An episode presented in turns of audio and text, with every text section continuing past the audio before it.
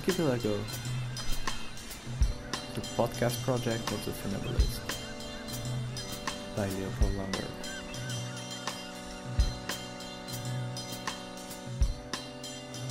Today, introduction to Philip K. Dick with Martin Byrne.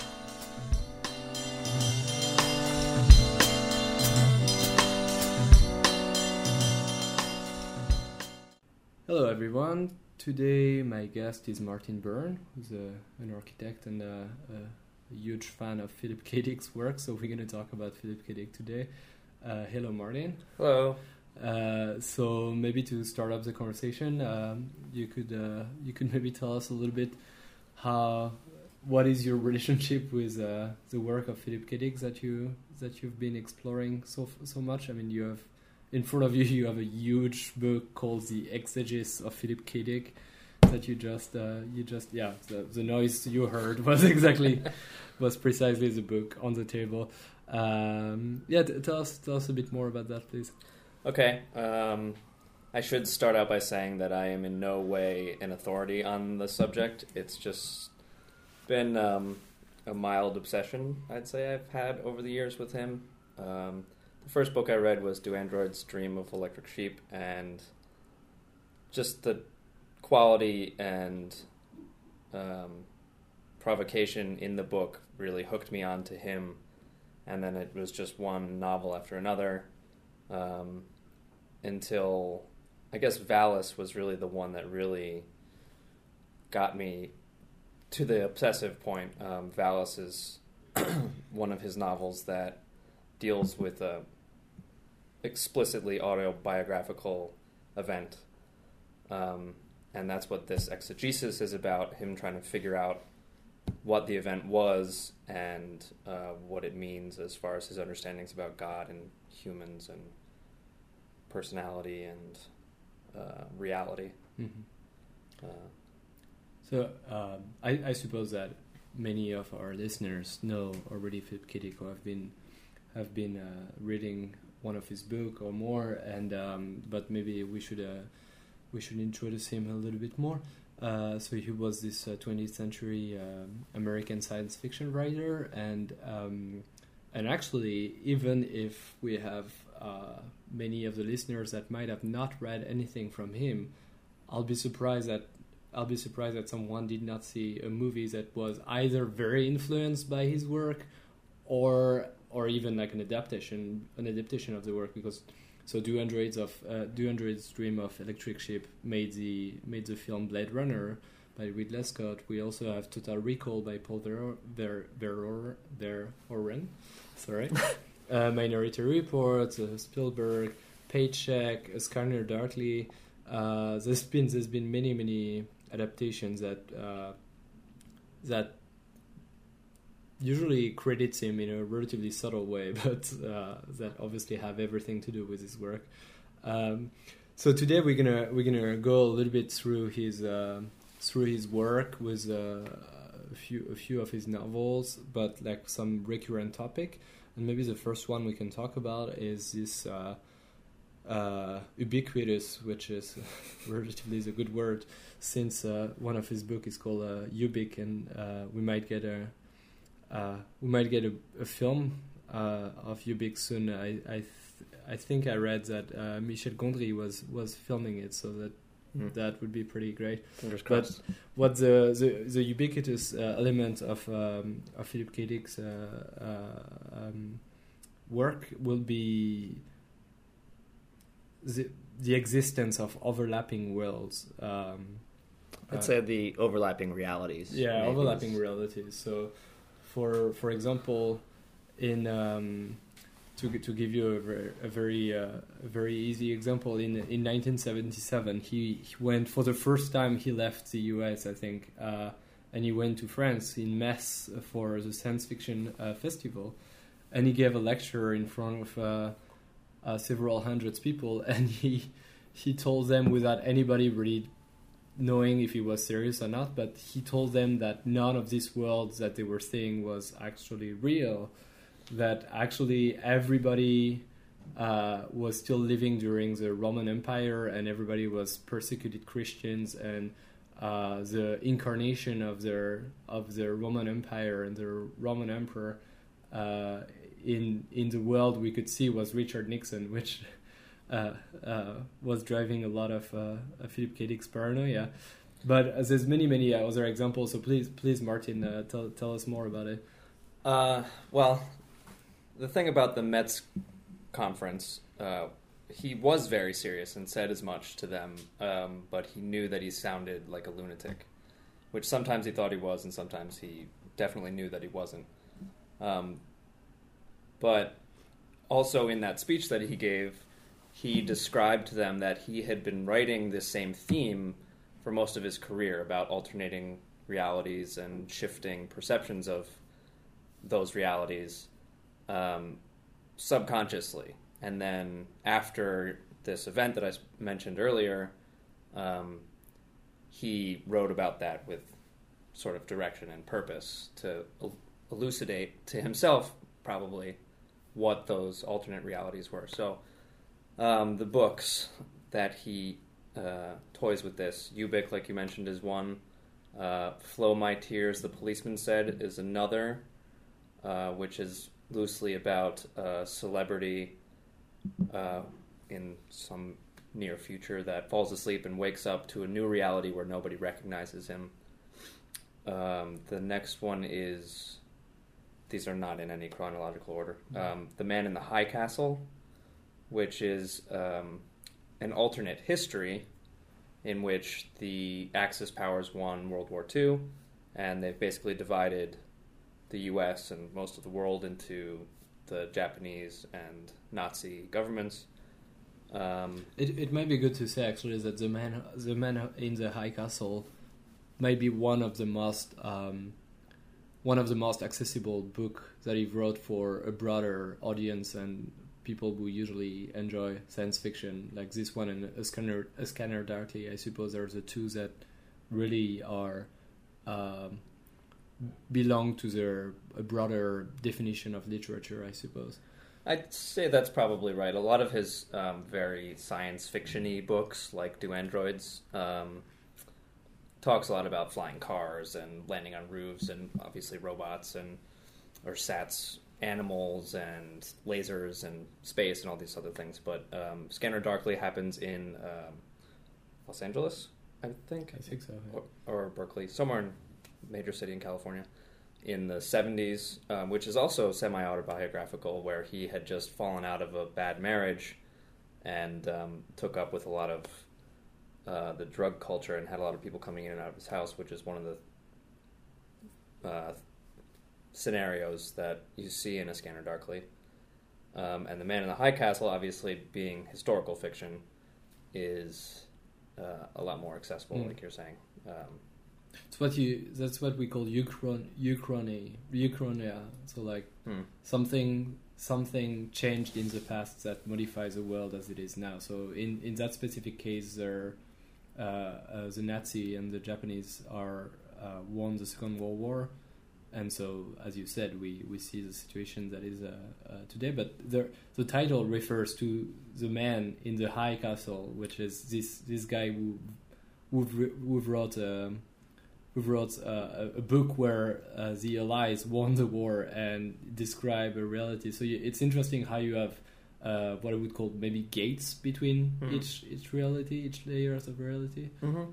It's a yeah gates or triggers maybe. Mm-hmm. Um, some things portals devices that allow people to glimpse, if not transverse, between the alternating realities because they're his prime um, proposition is that they're all happening at the same time. It's almost a string theory ish. Um, idea where if you just have the right thing to pull you out, a lot of what he used was drugs, both in his books and in his personal life, to get him into these states.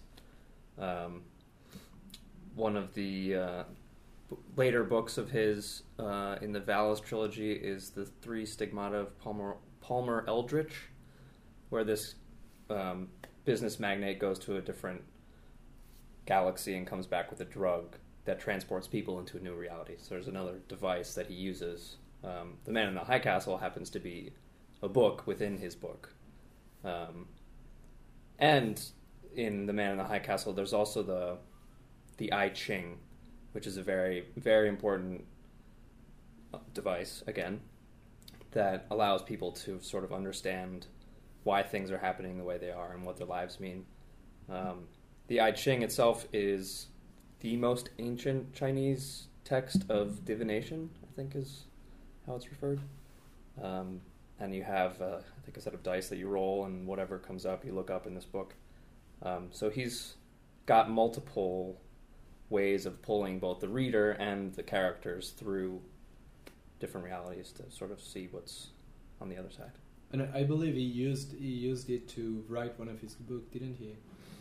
I would not be surprised. But he was, yeah, I think he was quite obsessed for a while with it. So He went through very many obsessions, Mm. as you can probably guess by the size of his actual exegesis or thesis, which is you know biblical.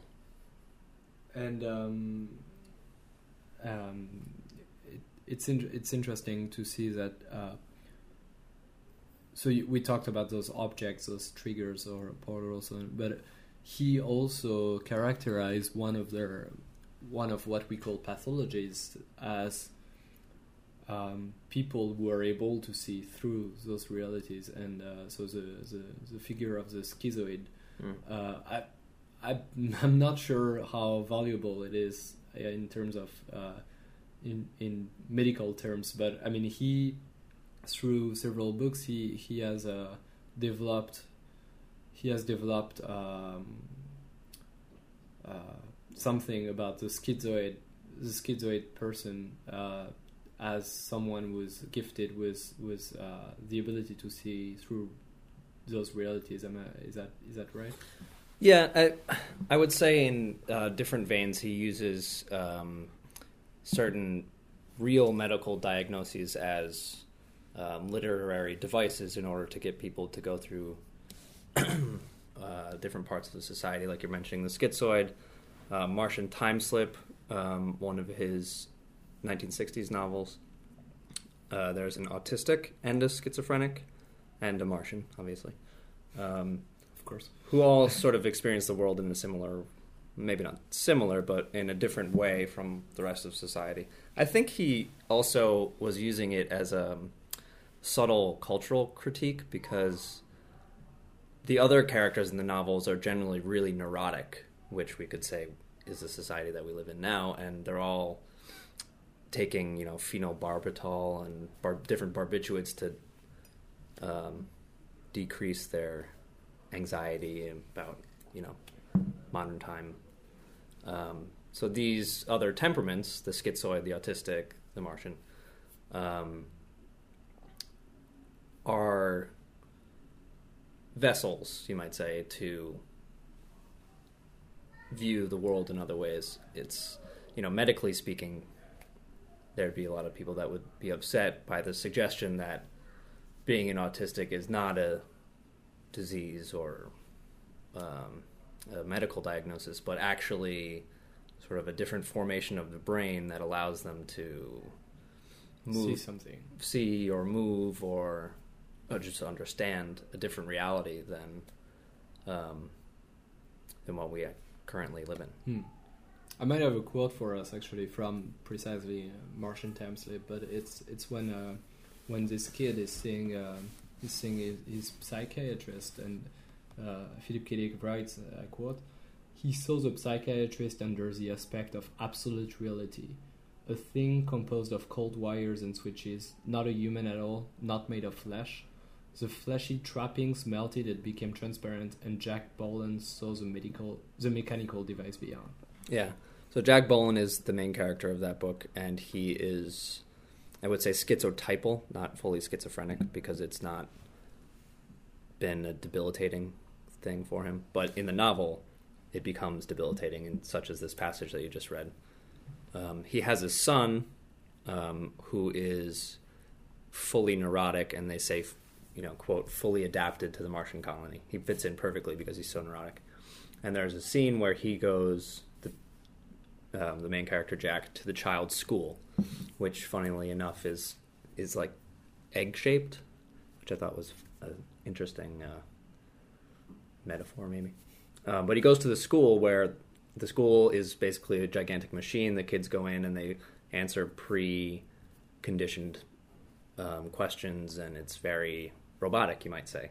You know, the responses are limited, and the psyche of the main character clashes with the machine psyche that's teaching the children in this very strange way, and the whole thing starts shutting down, and the machines go crazy, and um, there's another child, a neighbor child. His name is Manfred, who is uh, more severely schizophrenic than Jack.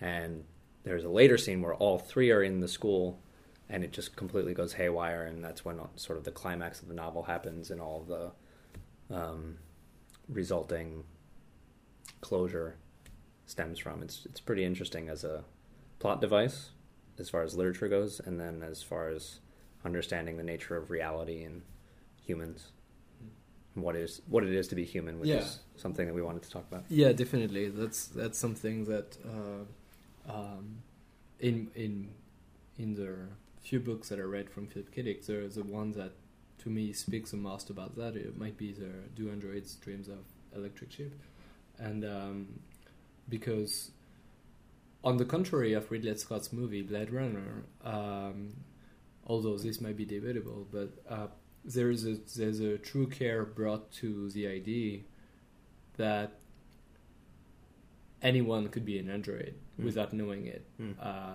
that like there's been uh, memories memories uh, injected to to us, and like what we what we thought we had lived uh, 15 years ago is just fake memories because we really started to be in the world uh, like two weeks ago, and and there is this scene in uh, there are several scenes actually in during the book where where people are being questioned like that. Uh, there's this character who who's really close from from being convinced that he, he was indeed an android, but there's also the the main character himself where uh, who is questioning an android, and the the android is saying, well.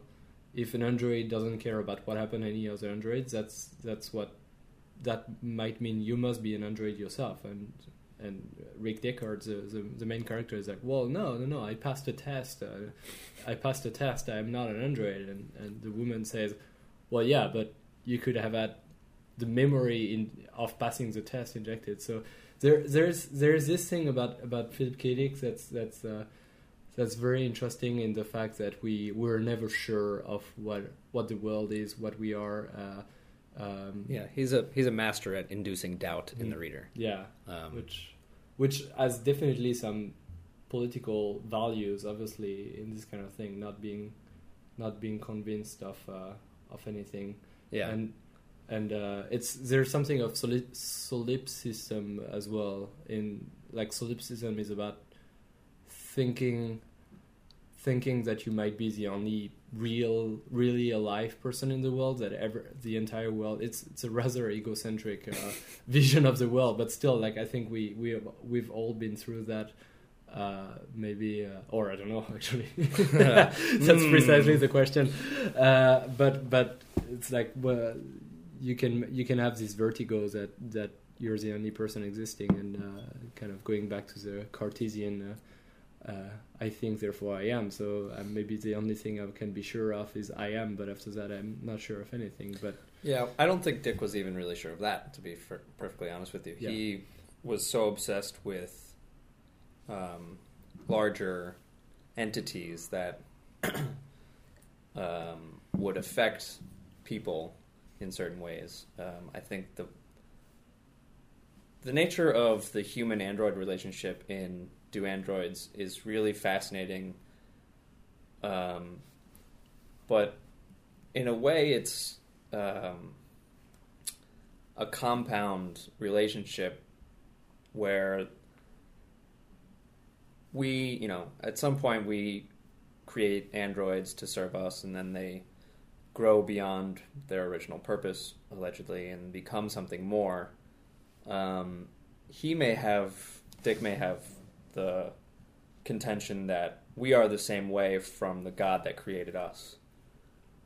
Um, so there's a there's an interesting quote from Donna Haraway, the woman that wrote Mhm. um, the Cyborg Manifesto, where she said in it something along the lines of um, our machines are becoming more and more active and we are becoming more and more inert um, and that sort of flattening of humans and peaking of androids to the point where they're almost at the same level at that point you know maybe it doesn't matter hmm if you can tell which is which Well, and I suppose that's precisely what Philip K. Dick is trying to um, is trying to induce because in uh, so in Do Androids uh, there's this android who's uh, this um, this diva right like she she uh, Lu- opera singer luba luft yeah Luba Luft. yeah uh, and like and and she's being killed by another Blade Runner another uh, another um,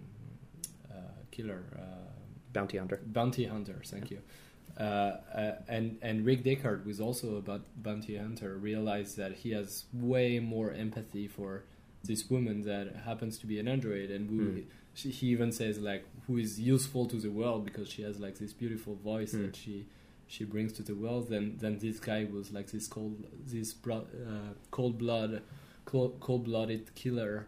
Um, so so there's an interesting tension always about, about Yeah. this kind of thing. He he always, you know, throughout the book, the character is always traumatized after he retires an android. You know, he still feels as though he's killing something, whether it's human or not. He's still killing it. So there is a very big emotional impact that it's not really explicitly said. Besides the, you know, couple of sentences about him feeling, uh, you know, strangely sad about it. And then on the flip side, the end of the book. Um, has an event that really makes him feel better in a way that he hadn't been able to get to before. You know, it's um some type of I'm not sure what exactly what to call it. Uh, it's a cathar- cathartic moment for him, Mhm. right? Um, and what it was is he found he, he's driving out to the desert, the waste, um, to commit suicide after retiring all these androids. And in the dirt, he finds a toad. And so in this novel, this is a massively important event because most animals are extinct. And they humans have replaced them with um, robotic animals to make them feel better. And he finds one out in the wilderness. And he goes back to his house without having killed himself with the toad and shows it to his wife. And um, she opens a panel on its stomach and it turns out to be a robot. But he's still had that cathartic moment in finding the the robot, the frog, um, toad, and he it you know it helps him. So a he feels terrible about killing androids. B he uses a robot to feel better about it, and yet he's human, or is he? Maybe he's not. Mhm. You know, there's there's all this wash of doubt that in the end it's up to the reader to really decide what is what. Yeah, and that that might have been the only um, aspect that Ridley Scott kept in terms of in terms of doubt. But Hmm. In his movies, there's never this kind of moment where an android realize realizes that he or she is an android. Um, in the film, there's the scene where the main um, Roy, Roy Batty, um, he's standing on the roof in the rain. You can't tell if he's crying or if it's just the rain. Mhm. You know, so there's there are moments, but they're not as um, Yeah. profound as the book. Um, and so you you were actually one of the very very first uh, writers for the Funambulist papers. So your text is in the volume one volume one of the Funambulist papers. Hmm. And uh, you had a text already about Philip K. Dick um, called Transcendent Delusion or The Dangerous Free Spaces of Philip K. Dick. And you bring something that you bring something in it that uh, I, I find fascinating in, in a lot of uh, Dick's uh, novels, which are those two neologisms Hmm. um, of Kipple and Gubble that uh, I, I know we, we don't necessarily think of them the exact same way, but I, I kind of think as a, as a form of entropy. Hmm. Uh, uh, and like Ubik, Ubik may be the absolute, uh, the absolute uh, text for it because uh, the the main character of Ubik finds itself at some finds himself at some point in a in a world that uh, chronologically regress. Hmm. So it's like you're you're holding your new uh, whatever smartphone, and then all of a sudden this phone comes back to 1990s uh, uh, cell phone, and then and etc. etc. Right. And and there is a, there is this kind of entropy, which in that case is obviously very uh, uh, humoristic. I mean, there's a lot of humor in in Dick's novels. And, Yeah, he's he. Um, it's it's dark, very dark humor, you know. Um, but the interesting thing about Ubik, I was thinking about recently. Um, the beginning, one of the early scenes in that book, um, there's an explosion, and most of the characters die. But they're in that sort of uh, median space between death and life. yeah. Um, in this exegesis, he talks about what that is and where it is, and the, he mentions the Tibetan Book of the Dead, and they have a space called I think it's called Bardo, which is that transition space between life and death. So there's still there's the re- recurring themes that he has that are just sort of stuck in his head and rolling around. Um, but as far as the entropy aspect that you mentioned, um, Kipple and Gubble are both devices he uses um, to describe entropy. Kipple he uses in Do Androids um, most explicitly when he says it's very literally the spread of. Um, he actually says it's like the spread of garbage essentially, Mhm. but all waste stuff spreads and will ever forever overtake you, and you can only fight it, but it's not going to stop. But that's where it's very funny because he say, and I quote: "For instance, if you go to bed leaving any kipple around your apartment, when you wake up the next morning, there's twice as much of it." And obviously, we can all relate. Yes, to, to definitely. that. Um, it, it's it's funny because the character that he uses to uh, expound on the kipple is, again, like we mentioned earlier, of a different sort of mental temperament. Um, he's what they refer to as a chicken head or an ant head. Some Special. yeah, he's right special. Some mentally um, slow human because of um, he felt some test, and well, you, they sort of hint that it's because he lived in the radiation of the bombed out Earth for too long.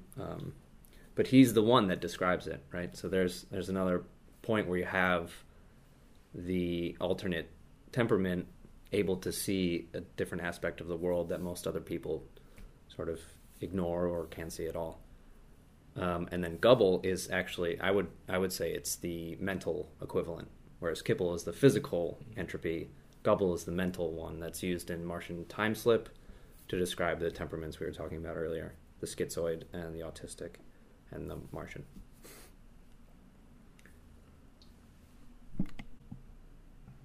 So w- one thing that's particularly interested with uh, with uh, Dick, and we we kind of went through it al- already a little bit, is that um, just like just like he has, uh, let's say, parallel parallel realities working simultaneously, uh, his his novels can be seen as parallel realities to his own life. So his own life is particularly uh, uh, important for that, and there's, there's been a there's been a great um, a great biography of Philippe K. Dick, uh, uh, unfortunately only in French uh, by Emmanuel Carrère, uh, um, which is called like it, it quotes it quotes uh, Ubik actually to as a title. It's uh, "I'm alive and you're all dead," um, and uh, and so maybe maybe would you would you mind telling us a little bit more about Philip K. Dick's life itself and maybe through through this uh, exeg- exegesis uh, in particular. Sure.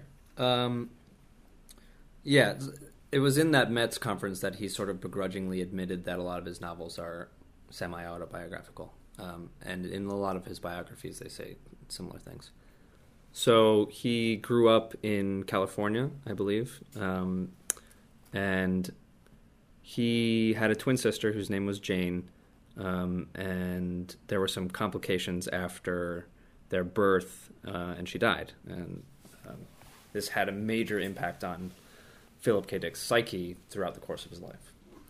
um, he wrote a lot, um, mostly during the 50s, 60s, and then the 70s was sort of when his mind really unraveled. Um, the event that we were keep speaking of, um, he answered the door um, to a messenger who was bringing him some prescription drugs, and she was wearing a necklace with the um, fish, the religious symbol of the fish, The Christian fish. Christian fish, um, and at that moment he claims that he was hit by a um, an intellect that allowed him to see uh, the superposition of ancient Rome over um, wherever they were in California at the time. Um, and things like this happened multiple times over the next month, two months. Um, so he refers to the event as the date uh, 2374.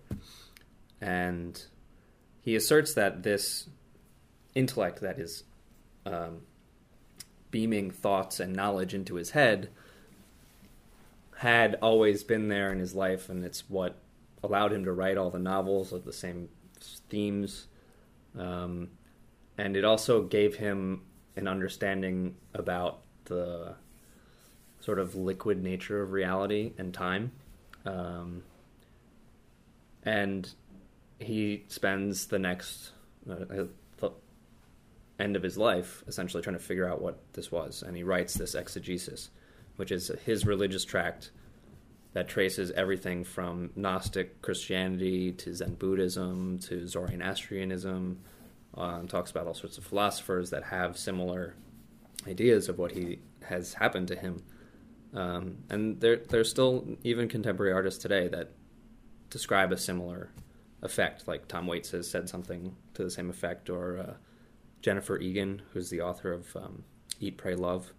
They both describe this um, sensation of being a conduit for something.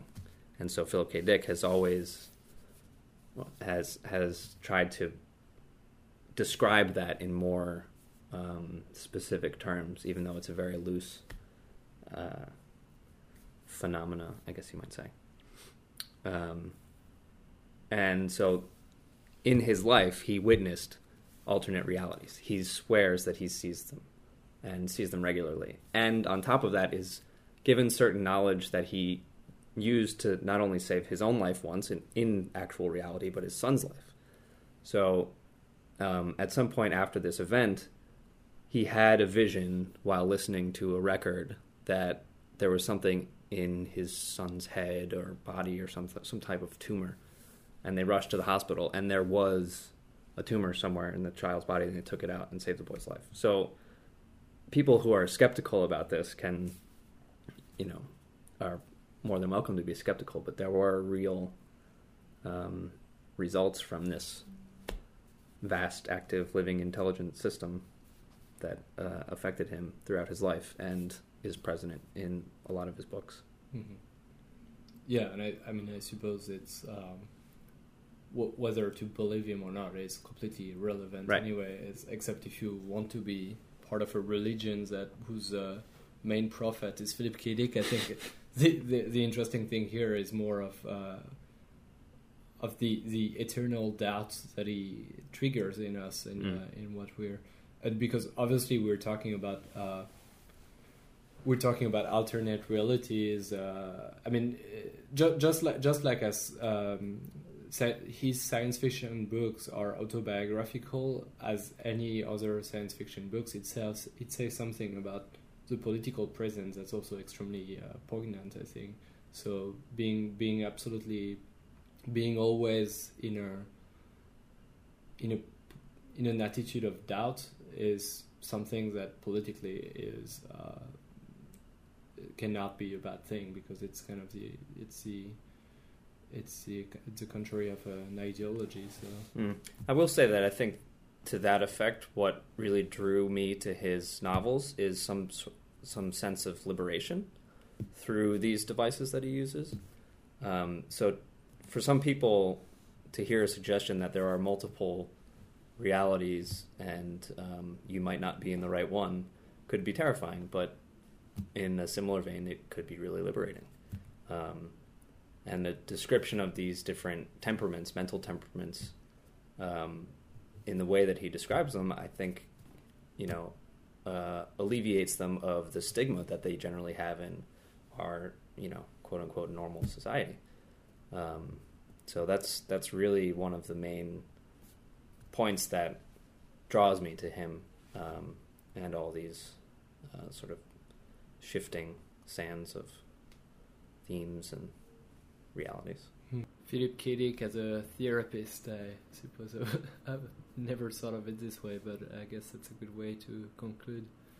Well, Martin, thank you so much, and uh, I hope that uh, uh, I'm, sure, I'm, sure, there's only very few people in the world who read the 40 or so novels that Philip K. Dick wrote, so I hope it would trigger some uh, some will to read more for every one of us. Mm, mm. Thanks for having me. Thank you.